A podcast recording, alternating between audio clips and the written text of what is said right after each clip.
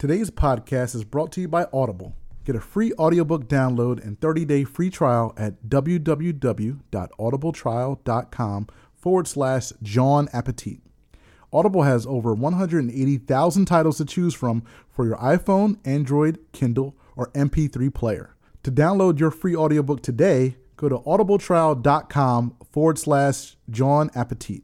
Again, that's audibletrial.com forward slash Jawn Appetit for your free audiobook.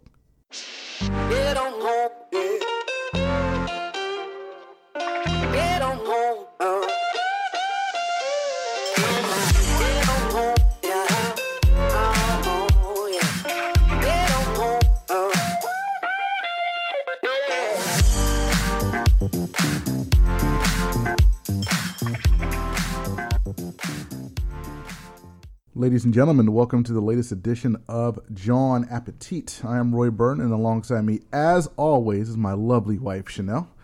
How are you doing today, Chanel? I am well. You're doing well? Yeah, I'm feeling better. I was um had a little anxiety. You know how I get uh about this whole COVID thing, but I'm well. Yeah, yeah, you are doing well. I can tell you're doing a lot better than you I'm a lot better mentally today than yeah. I've been over the past few days. Yeah, over the past few days or so.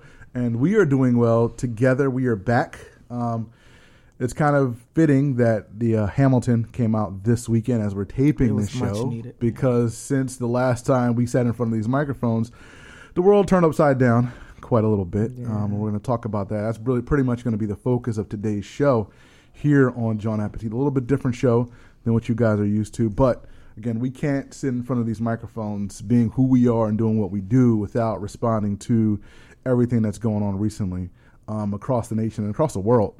Um, just over a month ago, on Memorial Day, uh, we saw, we all saw, or at least, at least as of right now, most of us have seen the video of George Floyd being murdered on a street in Minneapolis, Minnesota. Now, that wasn't the first extrajudicial killing that we've seen or heard about, sadly enough, or even recently, not, not just over time, but even recently um, with Ahmaud Arbery and Rayshard Brooks in Georgia. Uh, we also know the story of Breonna Taylor in, in Louisville.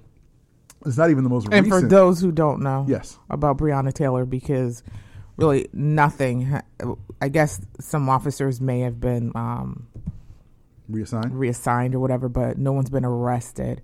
Um, I suggest people look that up. Basically, Breonna Taylor was a uh, frontline worker. She was an EMT, and she was killed in her home when officers entered her home with a no knock warrant and shot her in her bed. Uh, they were in the wrong house. The person they were looking for was already in custody. And uh, to this day, nothing really has been done about her murder. I know that a law was passed in Kentucky, um, I guess getting rid of the no knock warrant. Uh, but still, no one has been uh, brought up on charges or no one has really gotten in trouble for what happened to Breonna Taylor. Um, so I don't want to brush by that, just assuming that everybody knows what happened in that case because um, support is still needed. Uh, Until Freedom is a website that you can go to to get more information and sign petitions and show your support uh, because something needs to be done about what happened to Breonna Taylor. One hundred percent, one hundred percent, and you know the Breonna Taylor uh, murder wasn't even hasn't even been the most recent. I mean, there have been other cases since um, George Floyd and since Ahmaud Arbery and Breonna Taylor and Rayshard Brooks.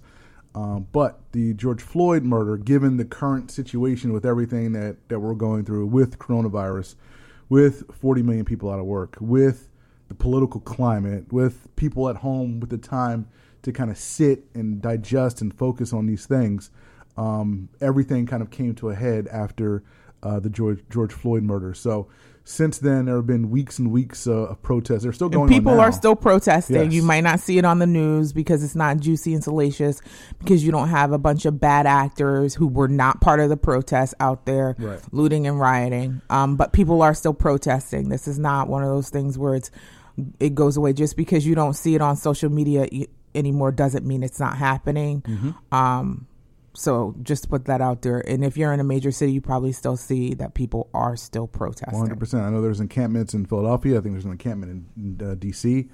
Um, so there there are still protests going on every day in major cities.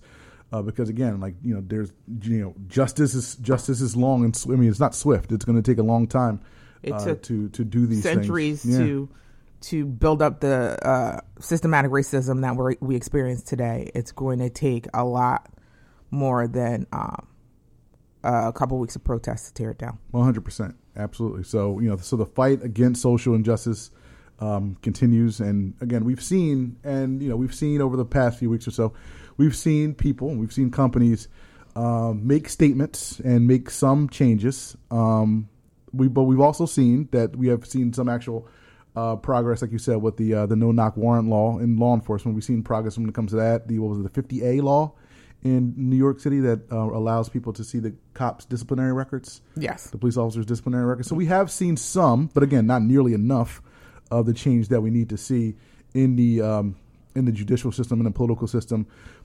But as we all know, you know, progress is, is glacial, uh, as I like to say. Like these are the same issues, the same issues that that we're fighting for today in 2020 are the same issues black people were fighting for that our grandparents 60s. fought for, that Right. their parents fought for, Right. that their parents fought for, Exactly. and so on and so on and so on. Right. So these are the same things, and and look, this is not new. This is so not new. for people, I know a lot of people. This this may have not been in your purview um, because it's quite frankly not something that you have to deal with every day or had to deal with every day. But um, I say to you now that you should consider it something that you have to deal with every day. Um, it's great to not be that you're, if you're not a racist, that's awesome. But it's time to not only not be a racist, it's time to be anti-racist Right. which means acting when you see injustices, when people say small things, because those things get inbra- ingrained in our brains and in our children's brains. And before you know it, biases exist that you don't even realize is there until you see something like what happened to George Floyd. Mm-hmm. and you know black people have been fighting for equality for 400 years you know we won't get there in our lifetimes. We probably won't get there you know two or three generations from now or 100 years from now. But again all the progress that we make every bit of progress we make we make is important. So again it's important as chanel said to not just be non-racist not just be the moderate. You know you have to be anti-racist. You need to you know be active in stopping uh, the racism and the injustices and, and the inequalities that you see every day. Big and small. Big, and, small. big and small and It it- makes a difference. It really does. and it's good to see. Uh, uh, it's good to see people who don't look like me involved in, in these again in these protests, Yes. involved in this movement. Because again, it's going to take people who don't look like me to help drive the change with this. because black people have been saying this stuff forever Right. and no one heard us and listened to us sometimes i say the invention of the smartphone is terrible oh it's destructive but this may have been one of the greatest inventions for black people because finally we don't feel crazy Right. like we're not talking in the wind. People can see. George Floyd, um, and just to give you a little insight, uh, if you're not African American or black, however you refer to yourself, um, when a lot of uh, black people watch George Floyd, it's not a disconnect there. You see the face of your father, your brother, your cousin, your son, your grandson. Because we all we've all had encounters with the police at for the most part. A lot of us have had encounters with the police where or we know of uh, family members who have had encounters with the police where that something like that isn't far-fetched from happening just from driving or doing nothing. Uh, stuff like that uh, for black people it's not even a matter of your socioeconomic status it doesn't matter where you were born where you went to school how much money you make at any point some of us see ourselves in the position of george floyd so as you um, go through this and process this, and I know it's been a month for some of you guys, but for us, it just it's not going away. It can't go away. Uh, so just consider that when you're um, having conversations with your black friends or whatever, because they may not want to talk about that or express that, but that's something that that it makes you angry. It makes you you don't know what to do, but you want to do something. So, and that's how Roy and I are feeling right now. Yeah, and just to kind of just harp on that the socioeconomic point again, it doesn't matter. None of that stuff matters. None of that matters. You know, when when you know if you are in a situation with someone who really has it out for you, who really wants to do something to you. Look, Henry Louis Gates got the police calling him, trying to get into his house. LeBron James was getting ready for the NBA Finals. You know, he had racial slurs spray painted on his house. Roy Burton drives down the street to Uh, Right. go run errands and gets pulled over the piece by the police randomly for no reason. Roy Right. Burton, who drives like a ninety-year-old man, you do. You I don't do. drive like a ninety year old man. I drive like a ninety year old man in Jersey because again, Jersey's crazy. Yeah, because Um, and, but that's the thing. I I make fun of that, and my mom comments a lot about how slow my stepfather drives, and we we joke about it, but we know why. Yeah. we understand why they drive like that. Right. because they have to, They can't drive reckless. and not even reckless. Not even it's reckless, Like you can't yeah. drive freely without feeling tense because you've been pulled over so many times. For what I don't know. He drives a very. Um, I don't even know a Larry David type car. like It's a hybrid. it, Larry David's car is a hybrid. you know, didn't he have a Prius or He had a something? Prius. A yeah, Prius, like yeah. so. It doesn't matter. I say all that to say it doesn't matter. Doesn't matter. It doesn't matter. It, it, it doesn't matter. I do want to say uh, before we move on, I do want to say that I don't know if we've done this on the show, but I'm sure we have at some point.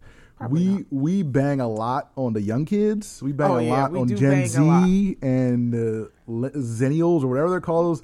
I love you kid. You kids have been showing out. I love you, Gen you Zers, kids have been man. showing out the last few months. You kids, and I'm assuming, and I can only attribute the greatness of this generation to the fact that a lot of them grew up with the internet, with the ability to to just see that people are people. I don't know what it is, but I love you kids. You keep doing what you're doing. Mm-hmm. You keep going out there and being activists online and doing what you can because man, you guys are awesome. Yeah, no, I, I know a lot of you guys personally. I, know I follow you guys a lot on Twitter. You know, Eagles Twitter, Sixers Twitter.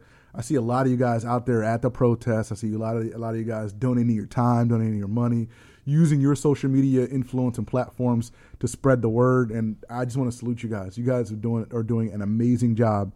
Um, being out there, and again, I know uh, like a lot of it. It's again, I, I keep saying like it was just kind of like these things happened. Like it kind of it was like a the perfect storm of events happening with the timing and everything.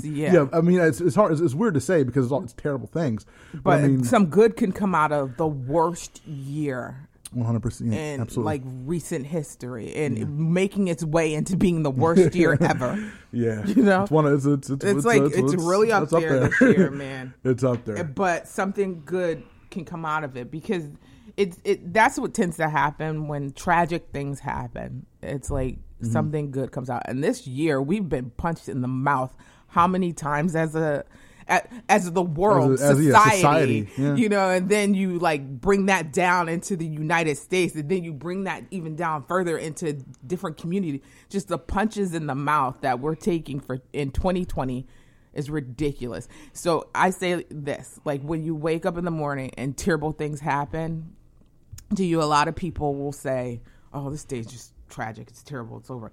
What I tend to do is, if I wake up in the morning and really, really bad things happen, I say, "There's nowhere to go but up."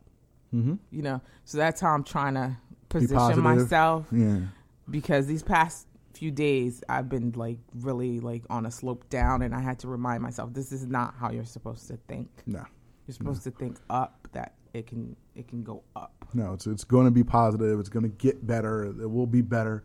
And there is you know the proverbial light at the end of the tunnel, and there is good out there. Again, it sometimes it's hard to see Yeah. um, because of everything that again you, you see when you, you know, look at your phone or look at the television.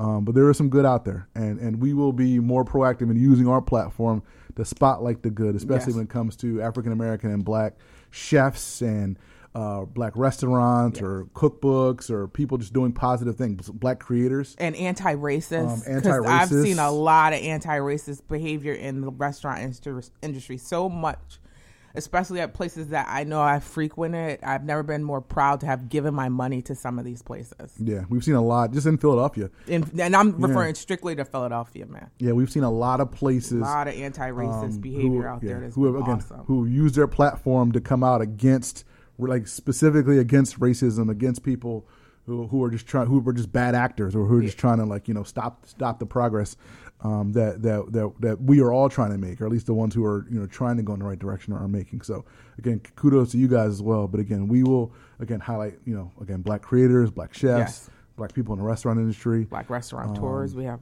Yeah, definitely. Um, yeah, so so we will definitely be doing that. You know, be more proactive and more uh, doing that going forward.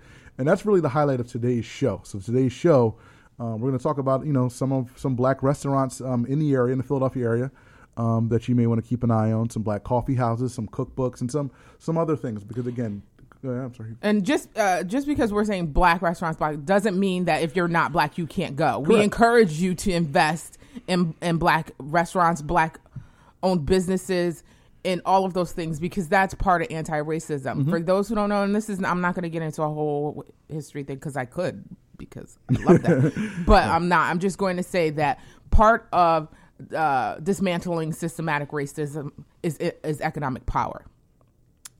Black people in this country earn less, make less, our businesses fail more uh, because, quite frankly, the system is not set up for us to thrive.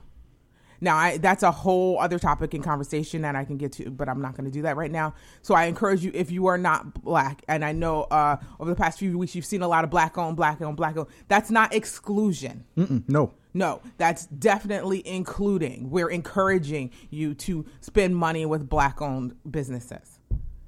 Uh to that does does that mean you don't go anywhere? No. It just means that consider these. They're just as good. Uh, open your palate for different experiences uh, as far as we're concerned with the with food restaurants that we're talking to you about. Um but it's not exclusion. We're not excluding Not. Uh, from the conversation. What we're actually doing is we're including black-owned businesses into the conversation because, uh, quite frankly, we've not included them as much as we should have because Mm-hmm. we've been concentrating on the top this and the new that, and to, when we should have been more inclusive of black-owned businesses on Right. this podcast. And Right. Mm-hmm. shame on us, slap on our hands for that. Uh, so going forward, we're going to be extra inclusive because that's what's needed. One hundred percent. I I have a list. Uh, we have a list, kind of a running list of things, of topics that we we you know we plan to talk about on the you know on this podcast. And right at the, the top of the to do list, black restaurants. I have a bunch of restaurants, which we'll talk about in the next segment. Um, but again, these are restaurants we could have been talking about for like the last We- three or four years, For exactly, and we and haven't to, to the extent that we should have. So shame on Uh, us. again, we've talked about a few, but not enough. So again, so today and going forward, again, we will be more proactive in talking about these restaurants and highlighting these restaurants and making sure that you guys are aware that these restaurants exist. Um, they have great food and great service. They're welcoming to Um, all people. mm-hmm. So check check them out. So, so definitely check them out. All right, so we're going to take a quick break. On the other side, we're going to tell you what's good in Philly, and we'll talk a little bit more about everything that's going on. You're listening to the Jawn Appetit podcast.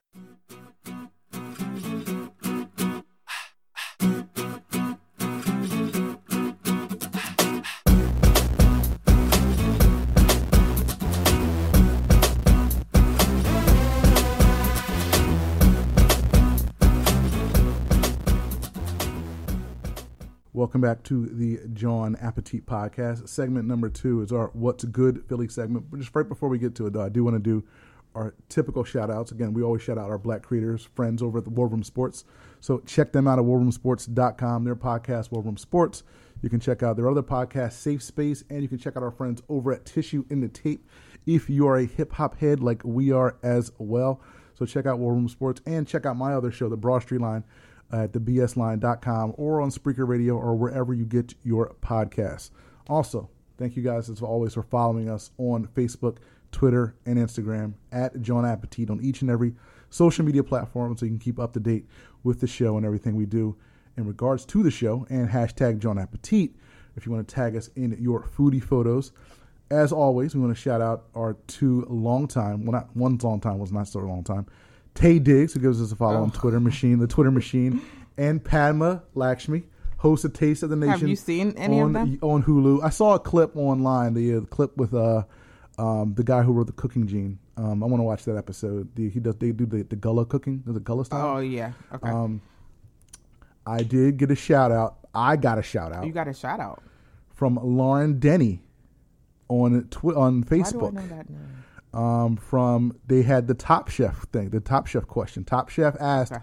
which city should be the next city to be highlighted on Top Chef? Lauren Denny, listener of the show, tagged me and said, "Hey, Roy, this is our chance. Philadelphia. It's got to be Philadelphia." And so I replied, "You already know the vibes is Philly because Philly's the best food city in the world." I thought you didn't want it here anymore, Roy. No, I didn't. I said I'm just not. I said I'm not mad at Padman no more. I didn't. I never said I never wanted it Uh, here. you- I said I'm on, not let's mad be at. honest. You never were really mad at. I said I'm not. I'm not mad. Pat, Padma's Padma's our road dog. Like she rides with us. So, so yeah. So Philadelphia. So Padma I put my hat. I put my hat in the ring for Philadelphia. And I just want to know. I just want to let you know. This is called the importance of building a brand. All right, because I have built my brand, What's my Top Chef brand? brand, bring Top Chef to Philly brand so much I haven't seen any hashtags that when people, you, about look, Top it's Chef it's, being in it's organic. Who won the last Top Chef? So when um, it was an Asian woman. I don't know her name. Uh. I saw her. I saw the picture. I don't know their names because I don't really, I don't really watch Top Chef. I don't really watch it, but I watch it when you watch it. And I saw I watch, won. no, you don't, because if you did, It's you would know who won. I didn't see the. I didn't see. I didn't see. I didn't see It's the uh, finale with you. look up who won. I didn't see the. I have a computer. I can And the tell you thirty time, seconds. and the next time, yes, You talk Then when about the Philly people got kicked out, I was like, yo, I'm done. were there any Philly people on this season? Not this season. Not Oh. this season. See, ah, see, look at that. And I watched like Mad Top Chef. That uh, was that Last Chance Kitchen, which is they did it weird this year. That was Look weird. at you. See, look at that. See, I be knowing stuff. I be knowing stuff. But I'm just letting you know, I built a brand, Top Chef to Philly brand. So when Top Chef comes to Philly, eventually, people are just going to associate it with me and be like, look, You're trying to get on Top Chef. I don't want to be on Top Chef. Wait, they're, oh no, you know they're family. That's NBC. That's family. I could be on Top What, Chef. what if they call you? I could be on Top Chef. I could be on what Top they're Chef. like, oh, there's Yeah. this guy with this podcast, I could be on Top and Chef. he's been like oh, I'm gonna be on Top Chef. advocating, I'm gonna be on Top Chef. and Yo, then I'm like, he has this beautiful wife. no, to, I can't be on Top Chef. He has this beautiful wife. I can't be on Top Chef. Look, we're, uh, we're talking about me right now. I can't. I can't be on Top Chef. Why not? Why can't I be on Top Chef? Why can't you be on Top Chef? Think of think of uh, what role would I play on Top Chef? How would I be on top? When they have guests on, what do guests do?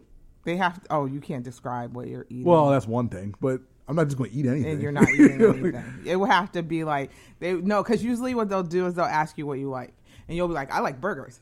But if they try to give you a burger that's not cooked, you're not. I need like a it. deconstructed cheesesteak. Yeah, that's it. you- that's all I need. It would have to be a cheesesteak. It has to be a kind of cheesesteak. thing, because you couldn't be a burger thing because they're not going to cook the burger the way that you want it. That's fine. I'll, I'll eat a medium burger. Um, so and then they might put all kinds of vegetables. See, that's what you're not prepared for. Them putting vegetables all over the food they give you. That will happen. You can't. You can't be on Top Chef. That's what I'm saying. I can't do it. I can. I would no, not. I because wouldn't vegetables. No. That's the main reason. Vegetables. But they be like pushing stuff around on their plate, and so I could just do that. No, you can't. You have to taste it. What did I tell you? You have to put everything in a bite and No, taste I'll be like- you won't do it. I'll no. push everything around on my plate. Uh, uh, With Padma standing there looking at you, you would not eat it. Like there's this is artichoke hearts. Yeah, with, with, if Padma tried to feed it to you, you wouldn't. can't eat do it. Can't, can't Padma do it. feeding it to you, you're Can't- not gonna eat it. Can't do it. You're out of your mind. You would eat it. I can't. Can't. No, I'm not. He would eat from Padma. I can't yeah, do he'd, that. he'd eat uh, a bro- like if anyone's ever seen The Office and and they saw when Michael fed uh, Kevin that broccoli. That's basically Roy with vegetables. But if Padma were feeding him I can't. vegetables, Artichokes? like Kevin ate that broccoli. I can't do. I can't do that. No, but but uh, shout out to Lauren Denny, uh, Top Chef needs to come to Philly ASAP. And when they come to Philly, there's a whole lot of black restaurants that that should be on the list. Um, and there's a whole lot of great black chefs um, in the city of Philadelphia that that should and probably will be on those. There's several black chefs who've been on Top Chef Yeah. in Philly, right? Uh, Who are still in Philly? um, who are still in Philly? I don't know. I know who's that still- Sylva Senat. Sylva was there. Um, Kevin was there. but he's not in Philly anymore. No, is Sylva still in Philly? is. He is still in Philly. Yeah. I think um that, those might be the only two black ones I from don't know to do. Philly. trying to think who else. Um, Nicholas Elmi, I think he was one of the chefs at one of his restaurants. I forget his name. He was on there, and then there was a woman. I can't remember her name. She was on there, but they were not black. Those are the four I remember from Philly. Okay. Yeah, we know we got to look that up because there's some great um, black chefs um, who are on Top Chef and who aren't on Top Chef. Um, but we do want to highlight again some black restaurants, some great black restaurants in the city, um, including Booker's Restaurant and Bar, which is at 5021 Baltimore Avenue in West Philly. They have a Southern-inspired menu with live jazz on Wednesdays. Now, Booker's, you may remember the name, you may have heard the name before on this podcast because that was the former home of one of our former guests on the show, Kurt Evans, um, who we had on when we talked about um, his ma- end mass incarcer- incarceration dinners, um, which he which he hosts uh, frequently. He is now the culinary director, as we talked about on the interview, with the Drive Change program in New York, which trains 18 to 25 year olds in culinary arts. Um, so he used to be the chef, the head chef at Booker's. He's in New York now, and he frequently comes down to uh, to Philly for pop up dinners as part of the Everybody Eats program. So uh, Booker's Restaurant. He's the one that also grew up in Connecticut, right? Like, He did. Yeah. he did. Uh, so, I mean, again, so he had a you know a weird start in Connecticut, but now he's in a great city. weird start. Did New I have a weird start in Connecticut? in New York. and again, so Booker's Restaurant again. Um, so a lot of again the Southern inspired menu. It's a good looking menu um, for those of you who've uh, who've checked who who haven't checked it out. Again, Booker's Restaurant and Bar, very great place uh, to check out in Philadelphia. Are they doing um anything with the co like what's the COVID situation with restaurants? Are they So so so Philadelphia restaurants, as of the taping of the show, cannot do any indoor di- in, indoor dining. Okay. They can do outdoor dining. Okay. I don't know if there's a limitation as far as number of patrons. I don't believe there is. I think you just need the space um, with that. A lot of these restaurants, which I'll talk about in a second, are on uh, are available either through Caviar, DoorDash, or Black and Mobile, which I'll get to um, in a little bit. Okay. Um, one place I know we've talked about on this show, uh, Miss Tootsie's Soul Food Cafe, thirteen twelve South Street, uh, which is owned and run by Kevin Parker, who also runs Kevin Parker's Soul Food Cafe in Reading Terminal great Market fried chicken, man? which has amazing fried chicken and amazing like their sides are even good because a lot of places a lot sides of places are trash. you go with barbecue or soul food or something. It's hard to get good sides, but Yeah. not Kevin's sides. No, no, Kevin Parker's sides are amazing. Uh, Miss Tootsie's is a Philadelphia institution. It's Yes. been in. It's been like basically like the most highly you know respected soul food restaurant in Philadelphia for over twenty years. They have live events. They have a Sunday brunch. Again, everybody knows about Miss Tootsie's in Philadelphia. If you don't know, again, check them out. Thirteen twelve South Street. Check out, uh, just do a search on like jazz brunches in the There's a city. lot. If you've never been to one, you you got to try it at least once in your life. It is a it. lot. When everything opens back up, plan to go to a jazz brunch. Uh, you you won't regret it. Yeah, the next two places uh, we're going to talk about also have jazz brunches as well. South Kitchen and Jazz Bar um, on 600 North Broad Street, right north of just north of Spring Garden. Um, low Low Country Cuisine um, is there is a focus of their menu. They have Gulf shrimp and grits, uh, panko And crusted crab cake. What's Yes. low country for the people, bro? So low country is there's a part of the country that's lower than the rest of the country, um, What? below sea level. what what area is low country? Uh, well, it's around the South Carolina area, Yes. so that's the low country cuisine. So, What's one of the major dishes from that area? So I just said is low country Gulf shrimp and grits. Yes. And the panko crusted crab cake, which isn't a typical low country dish. It's a little spin. I don't think they do the panko crusted stuff down down in the low country, but I may be wrong. Um, but they do do they do do catfish po' boys. That and they is do fried green tomatoes. fried green tomatoes, yeah, which whatever, and turkey collard greens as well. So again, so there's some good looking stuff on, on the South menu. Blue crab toast. Yeah, no, there's some good looking good looking stuff on their menu. Cajun shrimp deviled eggs. Come on, yeah, man. yeah, there's some there's some nice stuff. With some angry mama potato chips. and a restaurant that dozens of people have told me about. We still haven't gotten a chance to get to yet. Warm Daddies. Uh, on, See, go ahead. Where's the? I think I went to Warm Daddy's, but I did not go for food. I went for drink. Yeah, because they have they have drink. They have live music a lot. Yeah, it's I went on for live music and drink. Delaware Avenue slash Columbus Boulevard, whichever you're more familiar with. Fourteen hundred. It's right near the uh, the movie theater. You've seen it. Uh, you've probably Oh, you've I've seen been oh, there. oh, you've been there. Okay, I've so you been have there. been I know Okay. it's Um, 1400 South Columbus Boulevard. Again, they specialize in soul food as well. Turkey wings, fried chicken, mango barbecue salmon. Uh, they have comedy shows there as well. I didn't know that um, until I looked them up. Um, but they have live music. Again, I've heard their Sunday brunch is excellent at, at Warm Daddy. So that's another great place to check out.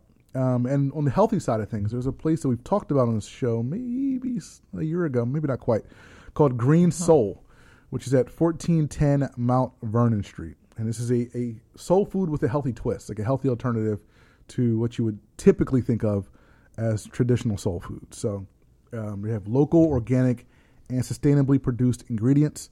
And the menu includes uh, poblano pepper tempura, sweet plantains, turkey andouille jambalaya, and a Cajun salmon BLT with turkey bacon. I could get behind that. Yeah, it's not. that- yeah, but so you could you could rock with that. You like plantains. You like. Yeah, uh, I think I was okay with this when we talked about because you know sometimes when the healthy food comes out, I, I zone out. you know, this is there's some good stuff here on this on this green. no, but these menu. are the same people who um who, who are in charge of South. So oh, it's the same people. yeah, it's Oh, I that- didn't know. it's the um I forget their names. It's I know they're two guys. Yeah, I know it's right near South. Yeah. What are their names? I don't know.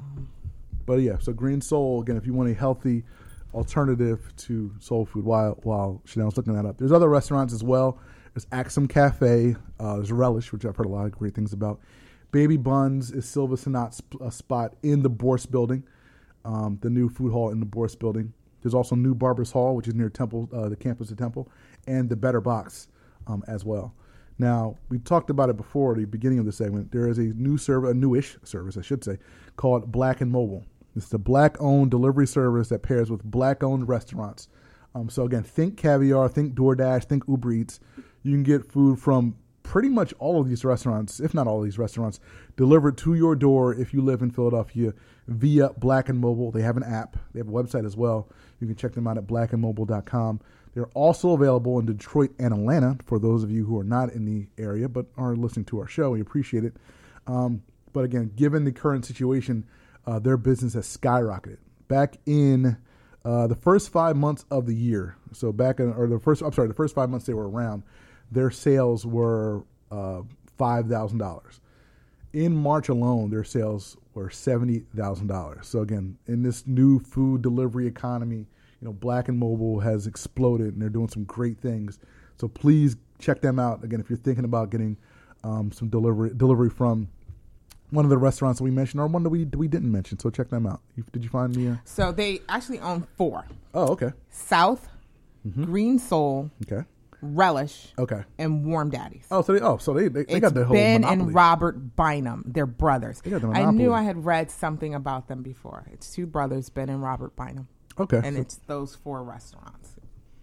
that's very cool. I didn't. Yeah, that's, they, they got it on lock. Yes. All right. So so Ben and Robert Bynum, check them out. It was at Warm Daddies. You said Green Soul, So South, South, and Relish. and Relish. Okay, some some great restaurants again from those two guys. So again, if you know one of those restaurants, then the other ones again it's the same owner. So you so you should feel confident in, in checking one of those other ones as well. So those are some of the restaurants that we wanted to shout out. We also wanted to give a um, shout out to a couple of black coffee houses and cafes in the area. One of them, Amalgam Comics and Coffee House, which is at 2578 Frankford Avenue, is in Kensington, and it's owned by a Temple alum and someone whose show we were on before, Ariell Johnson, one of the Black cool Tribbles. girl, very cool Um, she was in the um, she was in the Fox Business School at Temple, and she said, "You know what? I want to own. I want to start my own cafe." Um, and so she did that. And Amalgam Comics is the I, th- I want to say it's the 1st i I'm pretty sure this is the first black Mm-hmm. I believe it's the first. comic book store. and it's the first one by a black woman. Yeah, Yeah. the first black woman owned comic book store um, in America. Ever, yeah, like yeah, ever, ever, period. ever.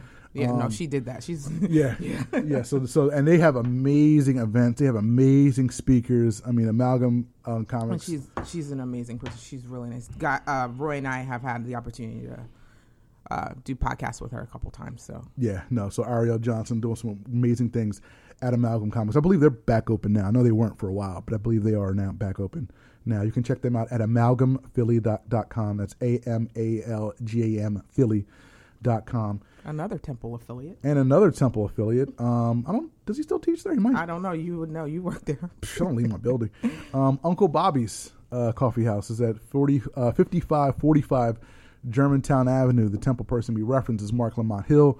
You've seen him. I guess is he still a CNN commentator? I don't even know. No, I he's not a know. CNN commentator Okay. anymore. Um, You've seen him on CNN. You've before. seen him You've on seen him on like, You've seen basically him- every network if ever. you're like, I follow him on Instagram and Twitter, so I see him all the time. So Yeah. I don't know. Like He's always around. He's always in the front row of Sixers games. Um, you've seen him a lot. uh, he offers up a lot of co- commentary on uh, black people and black situation and that whole thing. yeah. So, um, so he is the owner of Uncle Bobby's Cafe. I don't know if they're open. Um, I'm not sure, but again, Don't Uncle they Bobby's. do movies or something? They do, yeah. They do screenings. They do guest speakers. They do, and again, being the fact that he's Marc Lamont Hill, he can get people. Yeah, Um, so I mean, there's a lot of great speakers, a lot of great events. a lot of events that were going on there. I know um, before the COVID. So Yeah, yeah. I think I think they might be doing some virtual stuff now as well. Um, so you can check out Uncle Bobby's as well. Um, and we also wanted to talk about some some black chefs as, as far as the, the cookbooks and things that that, uh, that we you know haven't had a chance to discuss. We have a few sh- uh, cookbooks from black chefs that that we're going to highlight. Excuse me, over the next uh, few months or so. But there are some some incredible cookbooks and incredible books that we did want to take a moment to talk about. Um, the Dooky Chase cookbook um, from Leah Chase. Um, for those who do not know Leah Chase, she was the chef. Found was she did she found it or was it her husband or I don't remember. okay? Um, well, she was she is known as the queen of Creole cuisine.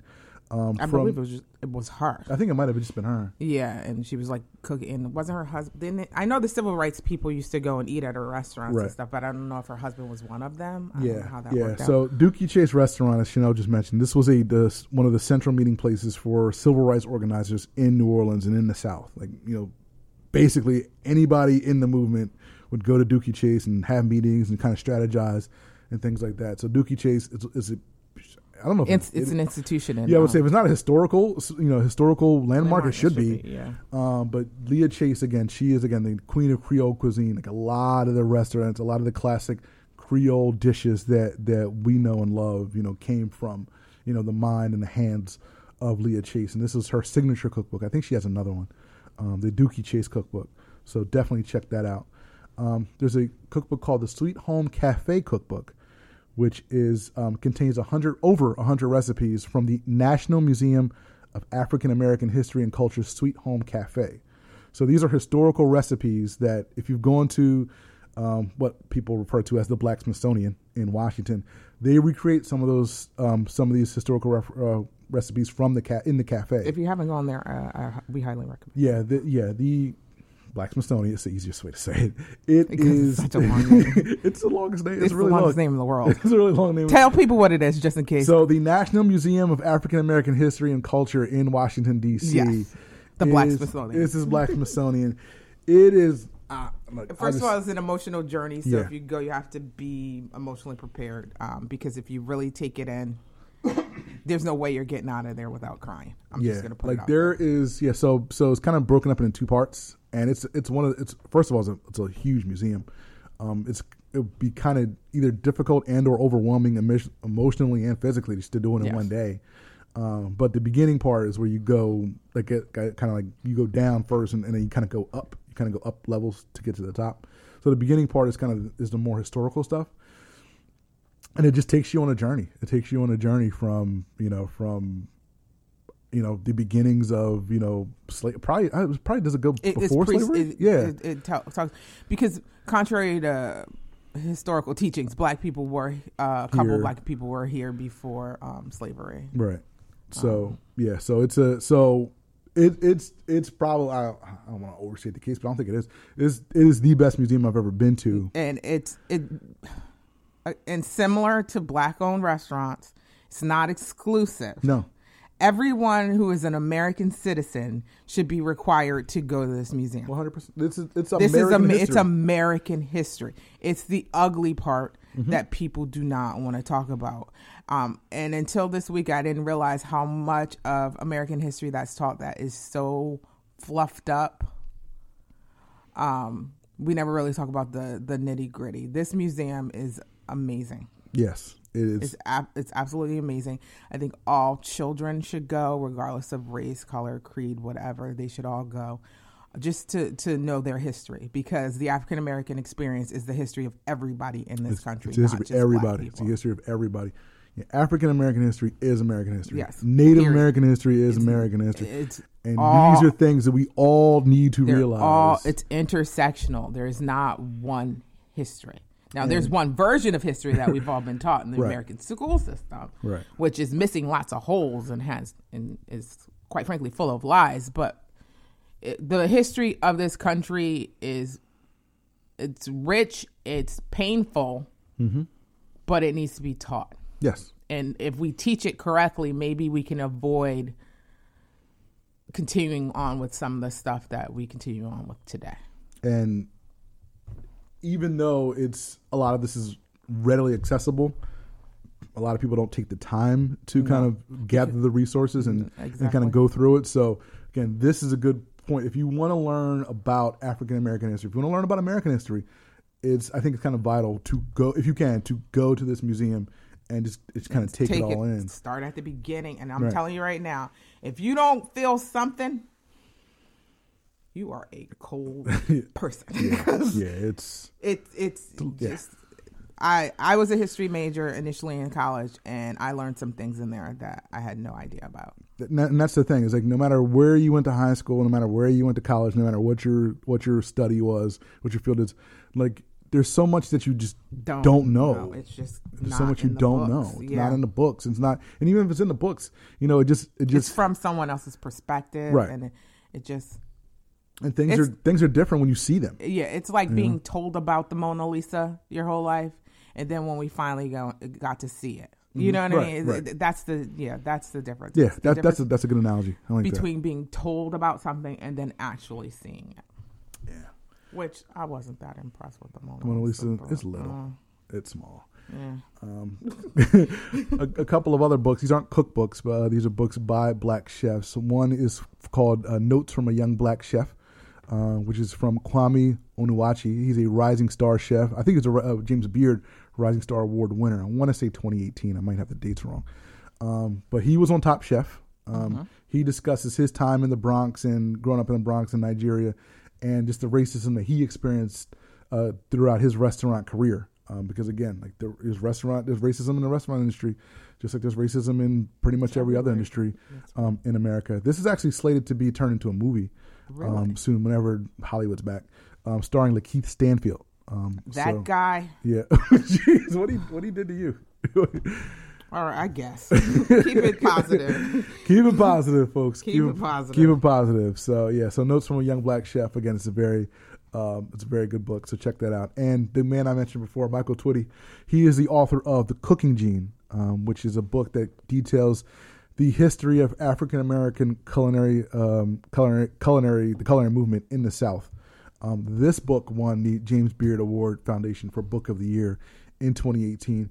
He's also featured on a an episode of Taste the Nation uh, with Padma Lakshmi. So definitely check this book out. Um, it's on my list of uh, it's in my Amazon cart along with 120 other things of, of things books that I need to buy and read this year. Um, but the Cooking Gene by Michael Twitty is a very very um, again highly acclaimed book. So definitely check that out as well. Um, but again, there's plenty of other black chefs and plenty of other um, great restaurants in Philly uh, run by either black chefs or black owned. Um, Friday, Saturday, Sunday has a black chef. Chad was Chad Williams, I believe his name is. Yes. Um, plenty of great um, spots to, to check out. I know the Infatuation as a Philadelphia website has a list of black owned restaurants in Philadelphia. I believe Craig LaBan. Um, Craig also- LaBan, yeah. yeah. he's he's highlighted some as well. Craig LaBan, the food critic from the Ph- Philadelphia Inquirer. So the resources are out there, and if, again, if you don't know of any, please feel free to reach out to us. Yeah. Again, Jawn Appetit. Or if you know of some that we have not know. Mm-hmm. mentioned that we just have to try, especially if they have takeout, because right now we're getting our takeout game on, yeah, because you can't really eat inside, and, and I'm, we're not outside- outside eaters. Eating outside is weird because there's flies. Roy, Roy, we're not outside eaters. I'll tolerate it. Roy is definitely not an outside eater, so we still have to do takeout. We don't have to do takeout. You say it like it's like it's a have to do. We don't have to do takeout. We I'm gonna eat outside while you sit in the car. No, I'm saying like I I would eat outside if you really wanted to eat outside. No, because the whole time you'd be swatting, and I know. Yeah, if there's no flies, be- then I won't be swatting. It would be uncomfortable. You'd see imaginary bugs there. I'm, I'm not. I'm no. We're not doing that. I need to be comfortable. I was gonna eat outside yesterday. You were like, nope. You were the one that was like, no. I wasn't hungry at the time, Oh, all right. Well, we can eat. and I was at your mom's house. yeah, Yeah, that's different. it's different. it's not like on the streets of Philadelphia. Streets of Philadelphia.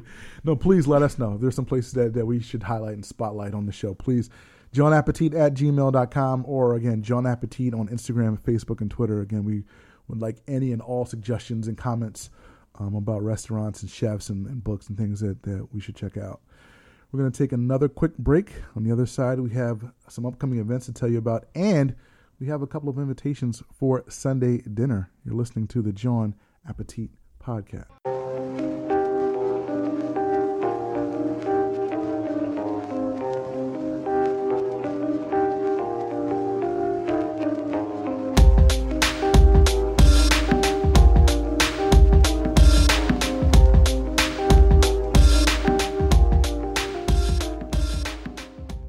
Welcome back, segment number three of the show. The restaurant scene is kind of getting its footing back and coming back into, um, you know, or some the new normal, or getting back to the new normal, getting to the new normal.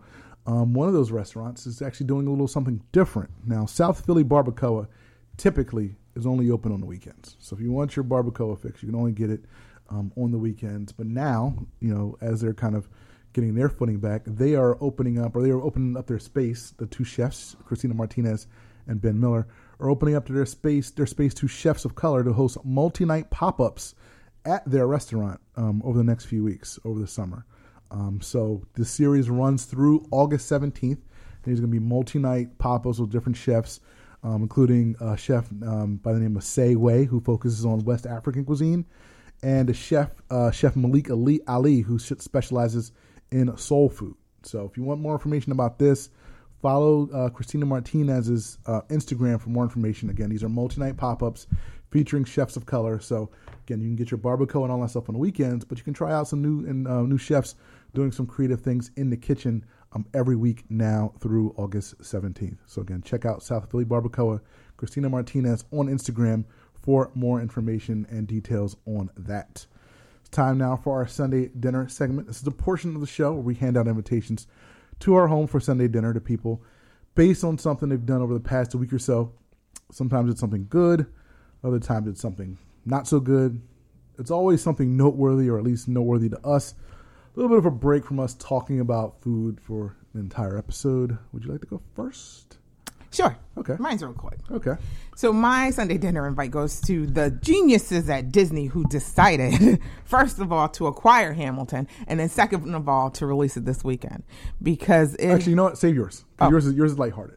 Yours is like well, oh. mine's not bad. all right, go ahead. Well, what do you everyone knows already. Well, let's still, because I think you're going to gush about it for a little bit. And I'm so not gonna gush. I want to. No, I want to leave it on. I want to go on. Well, on Okay, a go more ahead, go positive note. My, Okay. my, not that mine is bad. Mine, my, my Sunday dinner invite goes out to Maya Moore uh, of the WNBA, who left her career Oh, in the middle of her prime Yes. to do something that is way more Yes. important than anything that any, she could have, she or anyone could ever do on a basketball court. Yes. So, for those of you who don't know, Maya Moore is in the discussion for one of the greatest basketball players who, who's ever played the game. She left her career again in the middle of her career to uh, to fight for social justice, specifically to help wrongly incarcerated people um, get out of prison. Yeah. Um, so this week, I had it in front of me. I closed it. Um, so was it Wednesday or Thursday? it was sometime this week. this week. Um, she her uh, she worked. I don't know how many cases she works on. I think it's more than one, but specifically, she worked on a case of a man named Jonathan Irons, who was locked, who was in prison, falsely imprisoned for. I want to say 18 years. Let me get the. I had the thing up. I apologize. I had it up and I clo- and, and close it. Um, but he she tirelessly worked on his case and she she again she left the WNBA because she wanted to be there at at his you know appeal hearings and things like that. Um, yeah, he was he was convicted after ser- wrongly serving a uh, well he was in the process of serving a 50 year prison sentence. Um, she met him in 1988 uh, 1998 when she was just 16 years old. Uh, but she took up the charge and using her platform and using her resources, um, she basically over the last couple of years um, spent the time and spent you know the effort to get it to get him freed from free, freed from prison. Um, and so he was released earlier this week, and again you could just see her overcome with emotion. Um, this again, you know we salute players and salute you know athletes when they do great things on the court. But again, this is better than any championship. This is better than any gold I- medal. and I feel This like- is 22. He was in prison for 22 years. 22 years. I feel like if she were like LeBron or Steph Curry or something, this would be like all over the news. right. And it's not, And it's which not. is problematic Yeah. in itself. But that's awesome. Yeah. Uh, talk about like living your convictions and just wow. I salute her. No, I salute her one thousand percent. And again, like again, this is like she's not. It wasn't under any obligation to do anything, but again, she left her career again because she says this is bigger than basketball. And like you said, if this was if LeBron James, if LeBron James left the left the Miami Heat, like this is like like LeBron leaving the Yeah. Heat in 2011 and saying, you know what, I'm not playing basketball anymore. I'm going to try to I'm going to try to use my power and, and use my influence for social justice and to free people who are wrongly convicted of crimes. This is that's this. That's yeah, based- that's the exactly what it is, thing. and that's what I'm saying. Like if it were one of them, it would be all over the news. yeah. So yeah. So But she- not yeah. that she needs that or No, no, no. anything. I'm just I'm gonna go look and see if they need um, donations because that's what I I can't protest. I can't. There are a lot of things I can't do to affect change, but the one thing that I can do is donate, and so that's what I've been doing over these past few months is donating. So um, if people are out there and you're looking for something to do to help, or find find a reputable organization, a good organization, and donate. Yeah, donate. Sign petitions and donate because we all can't march. We Right. all, some of us, uh, although there are a lot of people out of work right now, there are some of us who are fortunate enough to be able to work from home. So we are, are although physically we may not be continuing our lives, we're still mentally and uh, uh, and obli- we still have obligations to do our regular jobs for eight, ten hours a day. So we can't be in the mix and thick of things, but we can donate if we have the funds to to advancing these causes and to helping those people who are out there protesting, who are doing things like she's doing. So I will be looking up to see if there's a place where I can donate. And if you can't donate, again, you write letters, um, sign Sign petitions. Petitions are huge. Right. A lot of these websites you can go to. Um, just just Twitter uh, is Twitter is um, is a cesspool of garbage, but sometimes it's helpful to find uh, different websites and organizations where you can write letters, write postcards, do things that don't require that you spend money, but that help you to make some sort of effect. Because I know what it's like to sit there and wonder what the heck can I do that's a way to do it. Sign a petition, write a letter, fill out a postcard, or donate five dollars, ten dollars, twenty five Yeah, dollars. because every little bit helps. Again, every little bit helps. So again, so Maya Moore, you get my invite. She's going to take off this season as well from the WNBA to continue her fight. So again, salute to you and to all the good stuff, the good things that you and many others like you um, are doing. Because I know a, lo- a number of other WNBA players are doing similar things as well. So shout out to Maya Moore uh, for using her platform for good. So that was my Sunday dinner, and now Now Hamilton. back to me. You guys already know it's Disney. It's Disney, Disney, Disney.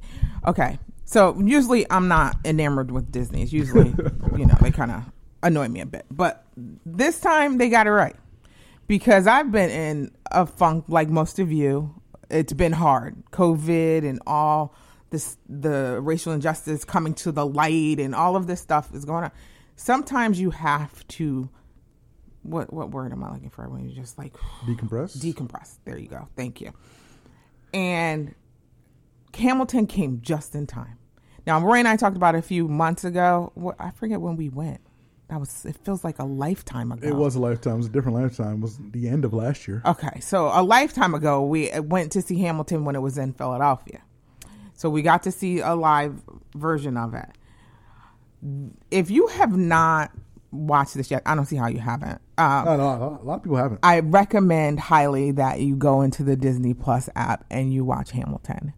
It is fantastic. And as someone who saw it live and watching the movie version of it, I don't feel like you miss anything by watching the movie version of it. If if if you if you've never been to anything live, you know what I mean. Like I don't know if I'm trying if I'm saying that right. It's fantastic. It's I've watched it. I've only watched it two times. I've wanted to watch it more. I'll probably watch it again today. Um, but I, I just kudos to Disney because I needed that. I needed something. I've been trying to get my mind off of stuff to prevent myself from getting headaches daily, but I haven't quite been able to do that. So with Hamilton, that has allowed that. So again, Sunday invite goes to the geniuses who said, "Hey, we should acquire Hamilton and we should put it out July 4th." Good job. So a couple of things on this. Um, I don't know where to start. So I will shout out to ESPN and Disney and well, it's the same company. So shout out to everybody involved in that in that deal um, for doing this, um, because again, this is the second thing for that overall brand that's kind of I don't want to say moment, but the second entertainment vehicle. Because again, earlier this earlier this quarantine, we had the Last Dance, which for a lot of people was a very therapeutic thing because every Sunday we all had something to look forward to, or we're all stuck at home in our houses.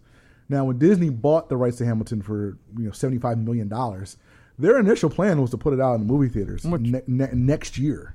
So it's supposed to come out in the movie theaters next year, 2021, and they would have made a ridiculous Yeah. amount of money, even though it was 2021. And I probably would've the- went The play, like the play, had come out, you know, five, six years before. They would have made a ridiculous amount of money, even though they would have made Marvel level money on that. even though there's multiple tours, or there were multiple tours going on, and Didn't it's matter. all over. That the was the original Like it cast. doesn't matter. Like this is the original cast. It was filmed again. How often do you see a Broadway play that's filmed? Because Yeah. it never happens. Yeah. So it's a filmed version of a Broadway play, the most popular Broadway play of recent memory.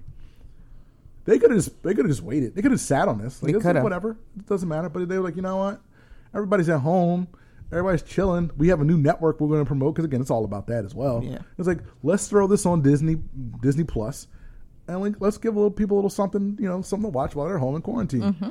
This was this is and um, look, I don't know if they I don't know if they come out positive or negative when it comes to this. Probably probably make more money doing this, um, but this is a genius move. Yeah. and and again, as Chanel says, if you didn't see it, if you never saw a, a live production of this, you don't you're not missing anything.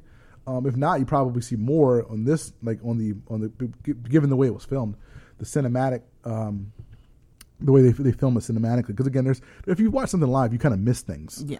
Um, and with this, again, you kind of see the emotions. You can kind of see the ensemble a little bit better. Um, you kind of just see the whole the whole set, the whole scene better.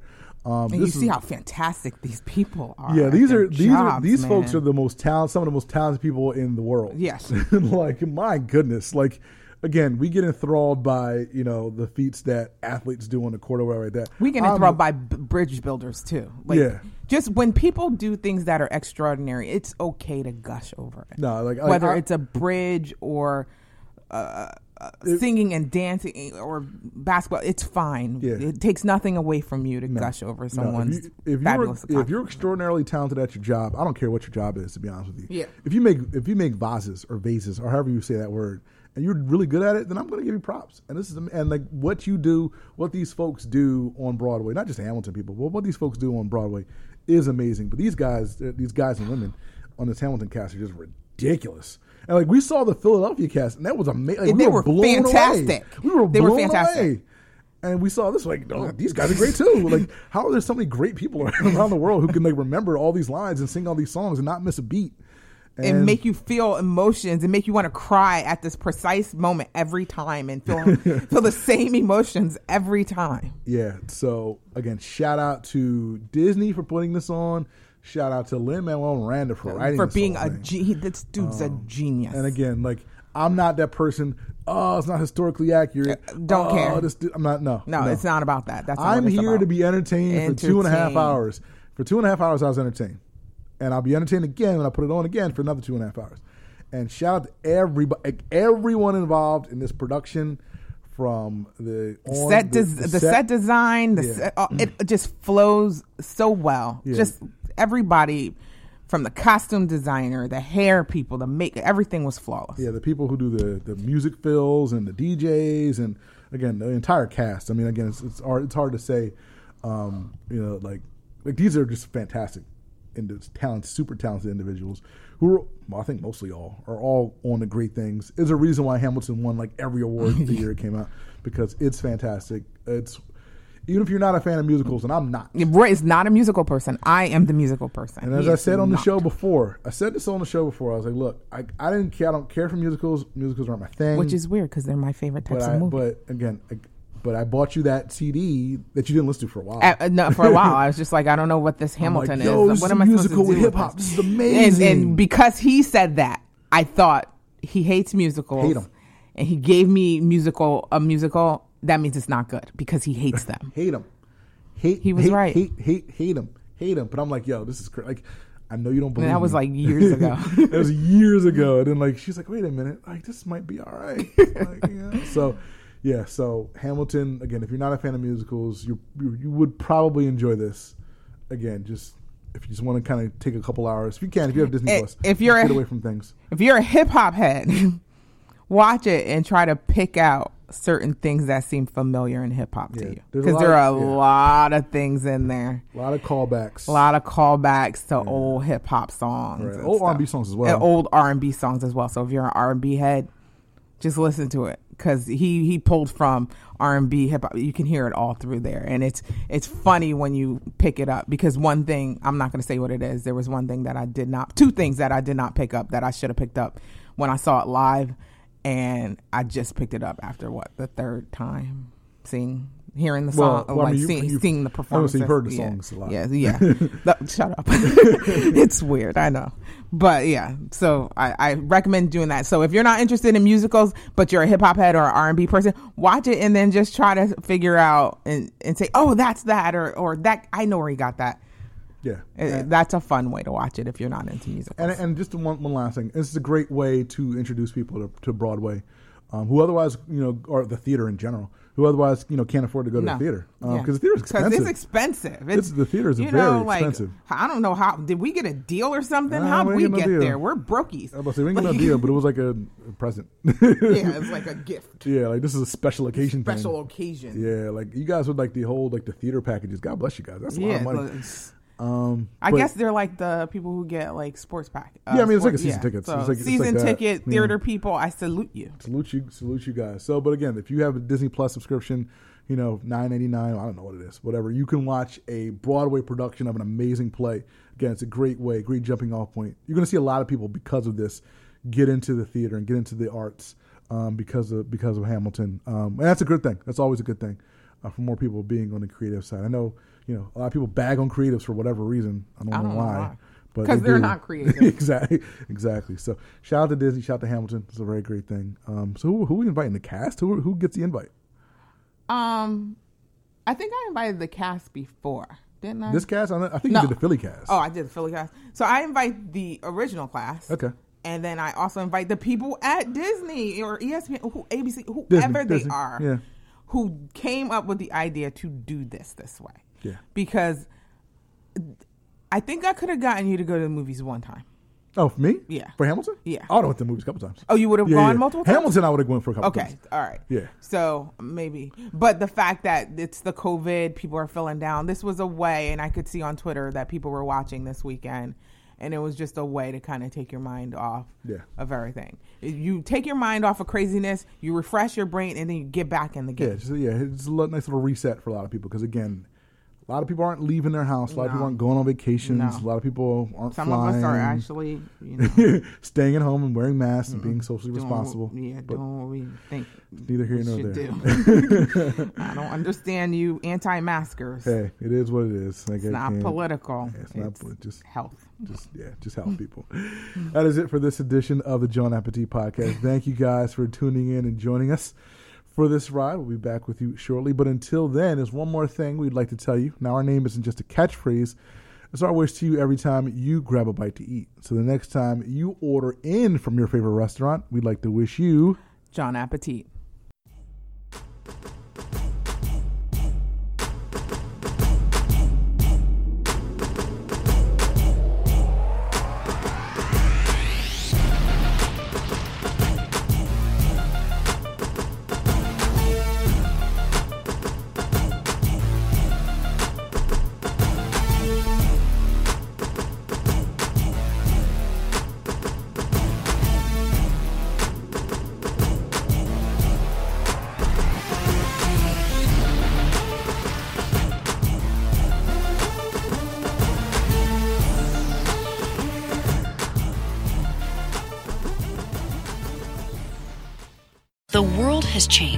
Your dreams don't have to. Front Range Community College offers everything you need to advance your career or start down a new path with a wide array of classes online. And you can still take many hands on classes on campus like science labs, manufacturing, healthcare professions, and more. With small class sizes, affordable tuition, and personalized support, FRCC is here to help you achieve your goals. Get started today at enrollcccs.com/frcc. The world has changed, but your dreams don't have to. Front Range Community College offers everything you need to advance your career or start down a new path with a wide array of classes online. And you can still take many hands on classes on campus like science labs, manufacturing, healthcare professions, and more. With small class sizes, affordable tuition, and personalized support, FRCC is here to help you achieve your goals. Get started today at enrollcccs.com/frcc.